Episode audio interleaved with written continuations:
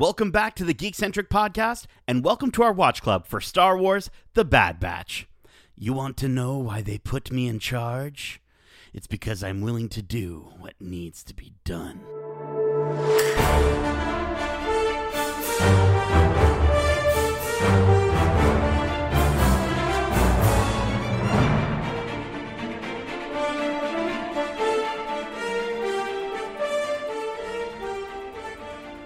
How's it going, troopers? And welcome back to Watch Club.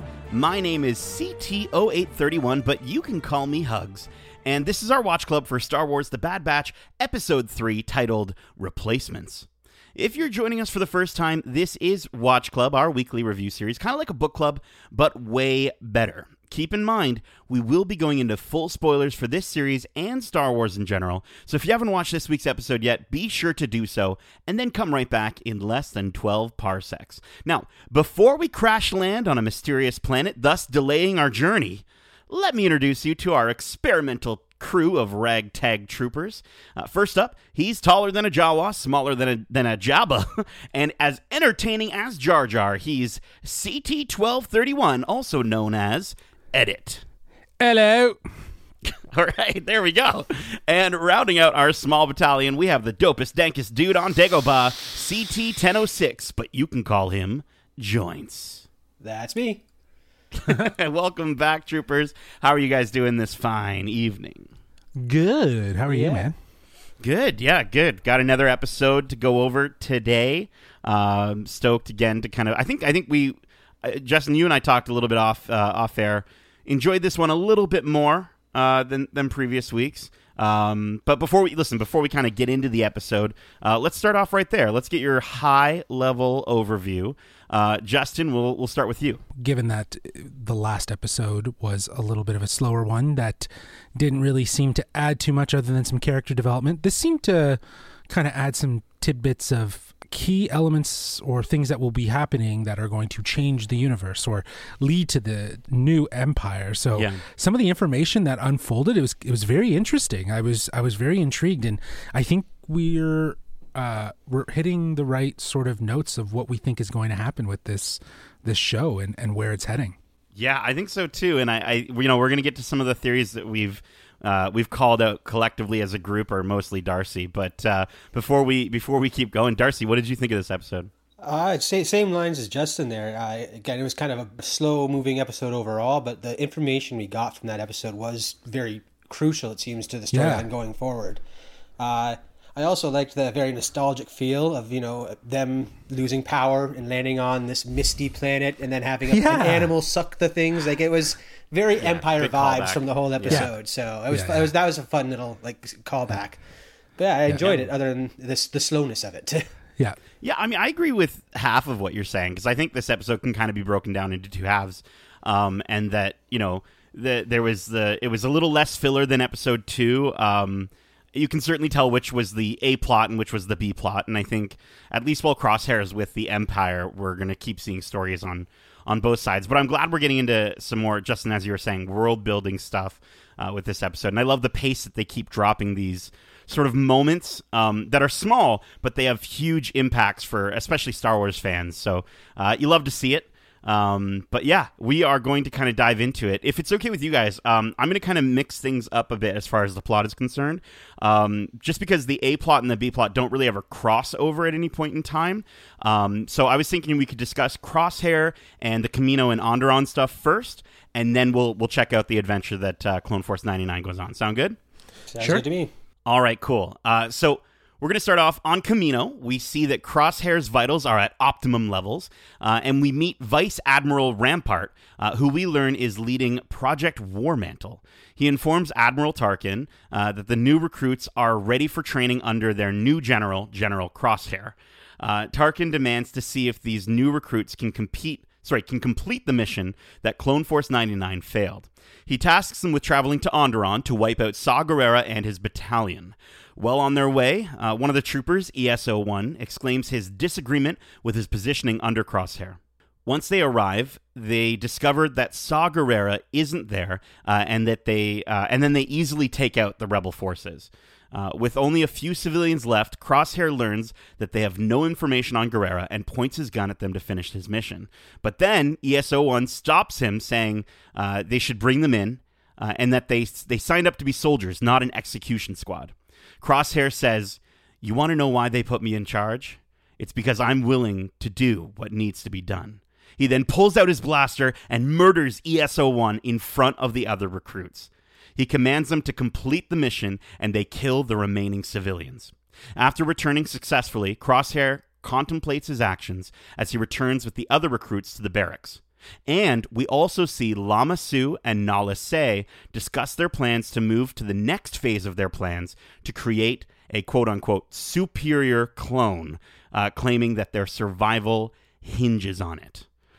Oh, okay. So, guys, what did you think of this plot with Crosshair, uh, the introduction of, of Vice Admiral Rampart, the transition to non clone recruits, and the mysterious plan the Kaminoans are plotting? Justin. Um, well, I think, you know, I think it was in the first episode, just the introduction of Crosshair in this dark, specialized stormtrooper outfit. Yeah. It seemed like he was going to be an elevated role. And I, I think I said that I, I wonder if they're they're tapping into this, how like clones will become like the trainers of of the new soldiers that would replace them or you know they would be leaders in, in some capacity because they would be enhanced and, and more enhanced on the lines of like clone force 99 Right. um, so i think that that we're seeing that right now in this in these moments here is that they're testing that theory out. It's it's kind of like in a way it's dealing with literally what happens after the clones. Like what what is the next logical step for the empire after the clones. Right. um, because we are out of the clone war. It's just it's really funny how if you really break it down. So what is going to happen after the clones? So i think we're seeing in this these moments like very much what the future of the empire is going to look like. Um, and i think we're going to get more and I, and I like that that little element to this this this narrative this overall narrative that we're we're seeing. It's it's really how is the empire transitioning uh, in in this in this. Uh, but the scene with the Kaminoans is awesome too because it shows that they have their own plans and that there is something more integral to the Bad Batch than that we might know. Like they are they're more specialized. Maybe they're not necessarily the rejected clones. There's something special about them. Maybe there there always was. So I thought I thought it was interesting. I thought I thought that that storyline to me was a huge anchor of of really cementing what's going to happen for the future of this this this galaxy. Right?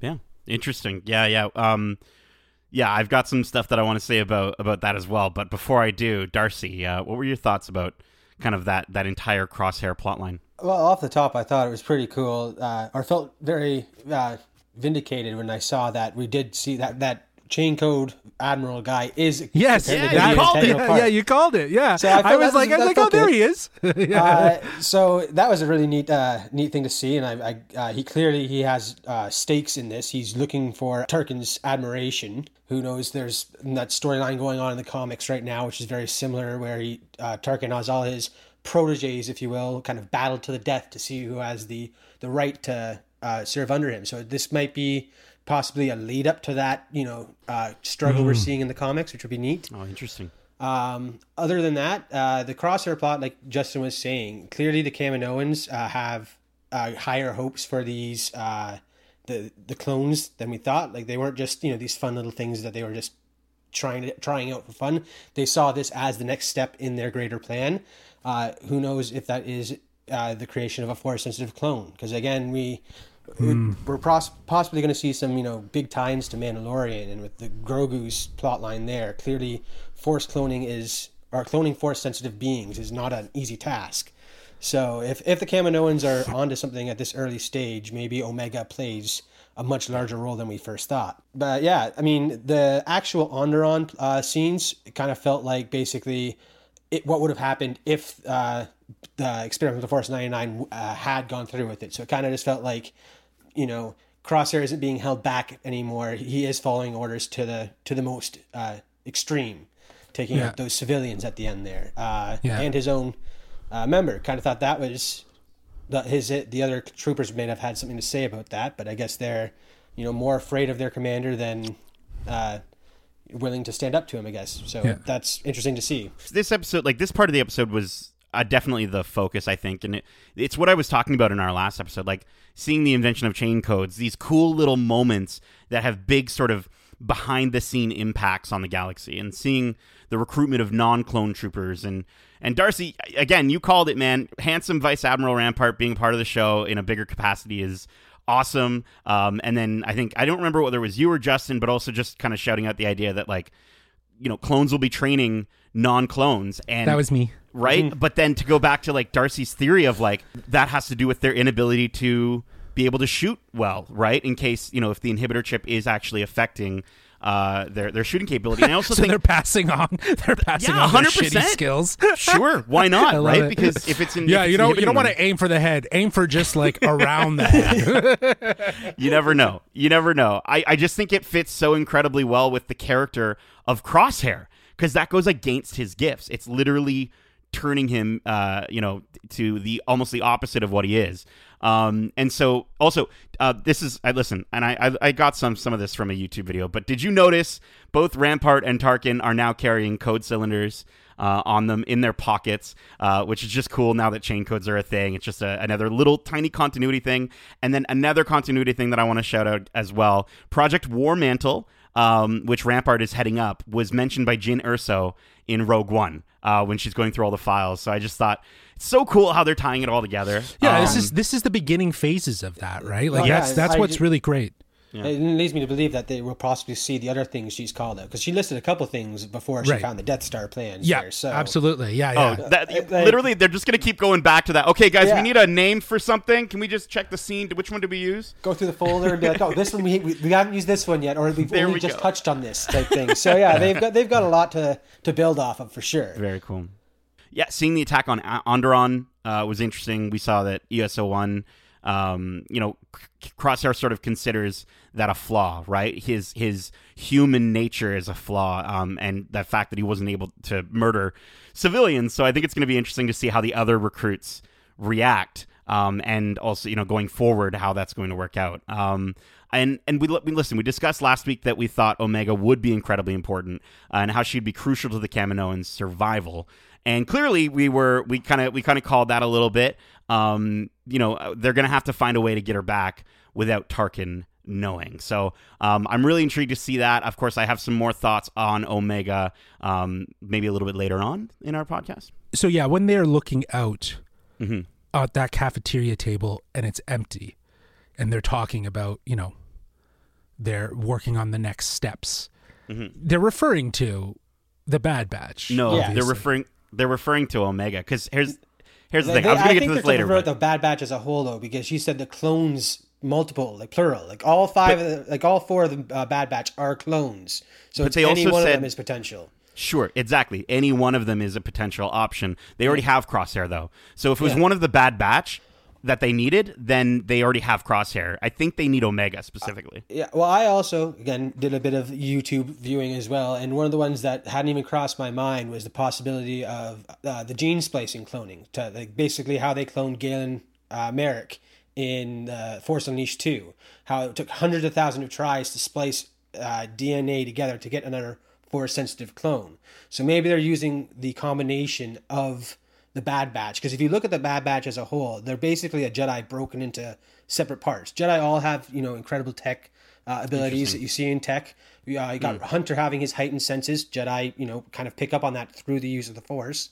Uh, again, their strength is augmented by the Force, but who, who what's to say that these characteristics, if compiled into one being, would not make a Force sensitive individual? So like that's interesting. that that's just something that uh, again the video kind of led me down. But is that rabbit Omega? hole. The- So like Omega might be the final result of that, or Yeah. at the, an early stage of that potentially. Right. So like because again she mentions in the B plot, can I turn, learn to track like you? And it's like well, it's an enhanced skill, so maybe she has that as well. Who knows?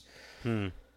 Well, then let's get to those uh, those moments then. So we also see this episode start with Clone Force 99 en route to their next location.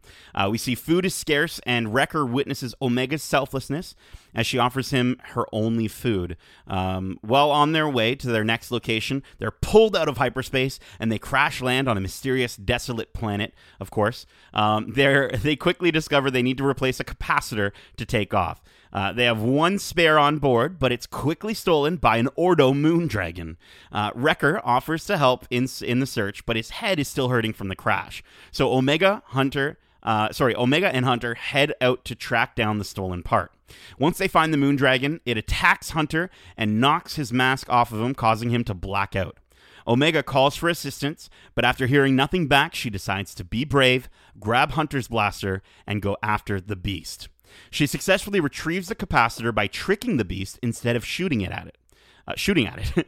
Once safely back with Hunter, they head back to the ship. The ship is repaired and they manage to escape off the planet. Wrecker informs Omega that he has a surprise for her. He has her close her eyes and then walks her over to the back of the ship where she sees that he set up her own room for her. She's elated and she she's never had her own room before. Uh, and then Hunter says, "Well, you're part of the squad now too."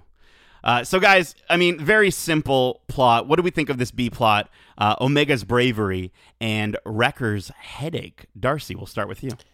Well, again, the headache is kind of suspicious because it is on the side that we've seen the inhibitor chip Yeah. come out of. Yes. So, uh, wondering if it's getting jarred into activation or something like that. Hopefully, Tech fixes his scanner. Uh, guess that scanner up and running soon, so we can, uh, you know, stop anything before it happens. It'll be too no, it'll be too late. yeah. Uh, Wrecker would be a hard one to stop too. With his strength, he could definitely do some damage before you, you put him down. Uh, right. But uh, the the whole uh, Omega Hunter thing, it was just more another bonding moment. Again, kind of felt like the family thing where she's she again sees an idol type figure in Hunter. Like she looks up to him a lot, and the rest of the crew, of course. And just, so being able to go out on that mission with him probably uh, it felt really cool because clearly she took it very seriously, uh, deciding to go after the thing. Um, again, very force sensitive vibes. The way she just kind of sensed out that creature calmly before freaking, like without freaking out too much. So, uh, yeah, again, she's clearly not a normal clone. She's at least open to a lot of uh, a lot of possibilities. So, uh, Yeah. yeah, it's it's interesting to see where they're going to take that. And again, yeah, the room thing at the end was more sweet. Like that, she's she's accepted into the into the gang now, so it's feels good. It also raises the question as to like clearly the the uh, the Clone Force ninety nine feels bad about or they the um, Crosshair's bunk probably or he supposedly has a bunk you'd assume, uh, and they're not letting her use that maybe because they still don't want to admit that he's gone. Like clearly they miss him, so so Yeah. Yeah. they will go back for sure. Well, yeah, and you know, just jumping off from from what you're talking about there, like they do hint. He, you know, you mentioned it last week, Darcy, in the in um, the cut and run episode that you know it's inherently in Hunter to leave no man behind, and he he actually said that. He's like you know he still feels bad that he he left Crosshair behind. Omega reassures him that you know we'll get him, we'll get him back. Um, so I think that that's really great, and you know I think this whole B plot again it served as some really nice character building moments um, and just you know solidifying her bond with the the bad batch and how they're embracing her and you know they find it awkward obviously because they've never had it to you know work or live with a child obviously. Uh, so you know they're doing their best to to make that you know that very endearing moment with with Wrecker is is is great because you know it just shows how connected he is to um to the sort of adolescent that, that sort of empathy of of kids which i think if he does turn and his inhibitor chip goes off omega's probably going to be the one that's going to be able to reel him back and Oh, I love you know, that.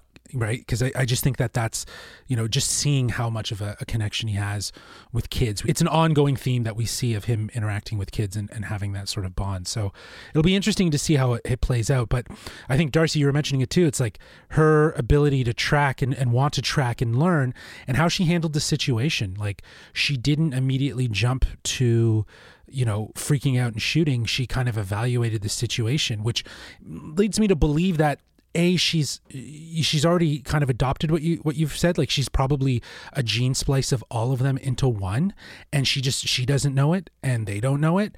Um but you know there was already this existing sort of like you know there's something there's something about her like from hunter. Like you know i don't know who she is but there's something about her. Like he was connected and i think it's because he knows like he feels that that there's something of him in her and vice versa, right? Like I, there's just there's just something going on. So, you know, for her to like inherently take tack, tackle that situation and um, kind of not necessarily go to an extreme, but like evaluate and think and figure out this thing. It, it, it just shows a different side, and maybe it's more of a hunter thing that she has built into her already. So I don't know. Absolutely, yeah. I love you're you're hitting all the nails in the head there, Justin. I love like the moment when Hunter picks up the dirt and then she just does the same thing. Like yeah. it's just so cute. Like she's totally like I told I said in the first episode that I thought she was a little annoying. She, I don't care anymore. She's fully won me over. So uh, it only took two episodes of her being cute uh, to win me over. But uh, I'm a lot like Wrecker in that way. But um, you know, I also love that they they showed her bravery and and yeah, the fact that she took the the blaster, but she went the tactical route instead of the violent yeah. one. And yeah. I think you know that's something that Hunter would be really proud of if he had sort of witnessed that. Um, and I think that's something that we're going to also see further in the series. Um, and it also shows again the force sensitive uh, force sensitivity aspect of it. Because you know calling back other situations with you know force sensitive beings uh, communicating with animals right? Like we have that trope right? Like we've seen it with Ezra and we've seen it with Rey. Um, so I think that just further cements definitely we're dealing with a force wielder here. Um, and Wrecker's headache absolutely it's going to get much worse. I think it's going to, I think something, uh, that'll be a whole episode dedicated to that, I'm sure, you know? Um, oh, and, and one last thing. I, I told you guys I was going to cry at some point in this series, and I didn't quite cry just yet. I got really close when Wrecker gave Omega her room, and he gave her his Lula, Justin. His Lula, okay? I tear. I got close. It, it, tears came up to the surface, and they didn't fall quite over. Um, but that was such a really lovely moment.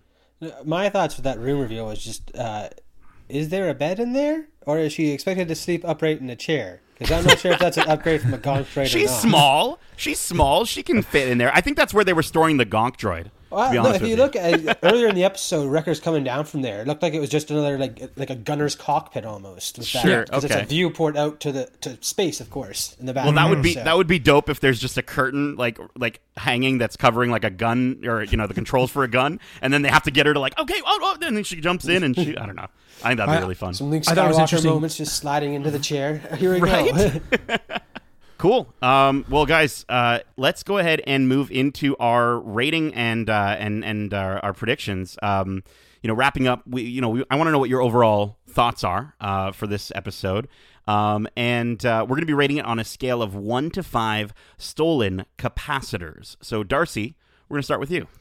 Uh, so like I said, it was pretty slow, but again, those really juicy tidbits were dropped over the course of this slower episode. Juicy. Uh, uh, so I, I think it was a bit better than the last one. Again, probably on on, on par in terms of uh, slowness, but a bit more meat to the content that we were getting there. So uh, I'd probably go ahead and give it maybe you know three point eight uh, stolen capacitors out of five. I feel like cool. that's a solid score for it because again, it was slow, but I really enjoyed what we learned throughout the the course of that episode. Very cool, Justin. Yeah, everything he said is uh, exactly. It was slow, but the the information that we learned was very very crucial to where the future of the galaxy is going. Not even just like the story that we're currently in, but what we're seeing in the galaxy, which I thought was just was was really nice to kind of implement. Right, I, I, you, you, know, you you're watching a show about just the Bad Batch, and you think it's just going to be about them. Mm-hmm. Um, you know, I think I think th- this is an example of how Filoni has learned from his Mandalorian experience to then infuse that into a little bit of this in the animated series about you know doesn't necessarily need to stay so siloed on this group of people but we can do some some rich World galaxy yeah. yeah. galaxy building if you yeah. will right so um to that to that point i would i would give it a higher score i think last week i gave it a 3.5 um last week's episode so i think this week i'd give it uh, a 3.6 uh, 3.7. I'll give it a okay. 3.7. Give yeah. it a 3.7 out of yeah. five stolen capacitors. Yeah. yeah, yeah. Cool. Uh, for me, as I said at the top of the episode, I, I enjoyed this episode as well more than the last one. It uh, it felt like it was only half uh, uh filler. You know what I mean? It was part of it was mm-hmm. filler, and then the other half was actually, I think, much more interesting. And I thought with Crosshair's storyline taking center stage here and actually advancing the story and the mystery on Kamino, uh, even further. While Omega and Clone Force 99's journey was more character building and overall sort of plot stalling, if you will. Um, it seems that that's going to kind of be the route that they're going to go for, you know, at least again, while Crosshair is with the uh, the Empire, uh, they're going to have two stories kind of going forward. And I thought this episode did a, actually a really good job of balancing both of those stories, going back and forth at, at a good pace.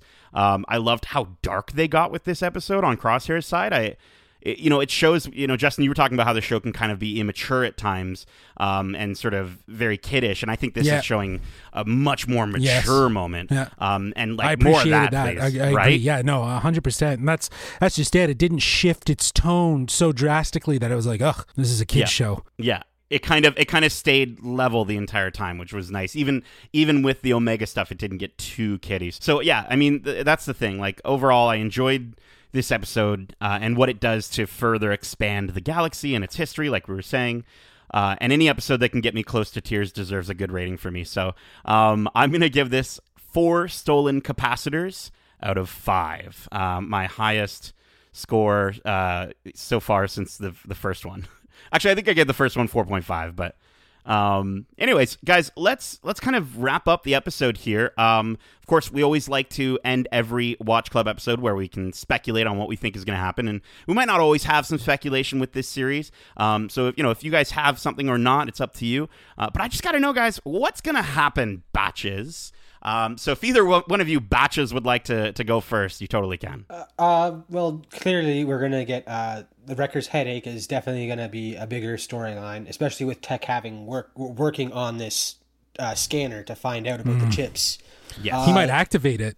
by accident. Yeah, who knows? Yeah. What, who knows what the scanner's gonna do? And I feel like Wrecker either like again in the next episode, I'll probably we'll probably see the headache, you know, become something more, and and probably uh, along the lines of meeting Rex at some point. Because we uh, we know Rex has had it taken out, and he said that the other two guys he's with also took their chips out. Yeah. So like he knows the process. So if they can meet up with him, they we can Oh, stop that's worrying about that theory. chip. And so That's that, a good that's theory. That that's how they get probably get it out. That's yeah, that's that's theory, my my opinion. And of course, we're going to see them go back for Crosshair. Like like I said earlier, I Hunter still feels remorse. Omega's like, yeah, I understand. We got to go get him. It wasn't his fault. So Yep. there's that. That's definitely going to come out as well or follow Mm-hmm. through as well. very cool justin you got anything batch Well, listen, Batch. I got I got something, and I and I am actually I'm stealing it right from Darcy, and I and I really like it. Is that I think Omega is a basically a a melting pot of all the of all of the the Bad I Batch. that. Yeah. Um, I, I honestly think it is, and and I and, and like maybe it is something that you heard on YouTube, but you know, it makes sense that there is something special about her. There's something that that the Bad Batch, or specifically, more specifically, Hunter acknowledges about her, and he's not force sensitive, but he feels a bond to her that is is beyond just you know a friendship. It's something else. Like he he suddenly just he he became very fatherly towards her or brotherly whatever you want to call it but he cares about her greatly. So you know that I feel like is is instinctually blended in based on the fact that they come from the same DNA. So I think the I think that that's that's a really interesting way to to pan this out to show that she's the next iteration of cloning. She will be an example of that because she took they took the best parts of the Bad Batch and mixed it and created her. And I think that's that's a that's a very compelling story in itself right there. That's it. Absolutely. And to kind of go off of that uh, batch, um, I uh, I messaged both you batches uh, a theory that I couldn't put out of my head. Um, and we saw uh, there was a website uh, that hashtag show.com posted something very similar that Omega's name means more than we think. And I remember calling out in our first episode that, you know, of course, her name means final or last. And um, I, I, I do really think it's going to have a darker meaning for the clones. I think, you know, including including the Bad Batch. I think um, Omega is clearly going to work as like maybe a weapon for the Kaminoans, or they'll use her as a template for the superior clones that'll be used to wipe out the existing clone army. And so I think she's she's obviously their safety net for the Kaminoans, uh, and and I think it's going to be really dark and sad. And I think I think the biggest thing is, is she already knows this. I think she actually already knows her purpose, and that's what she's running away from.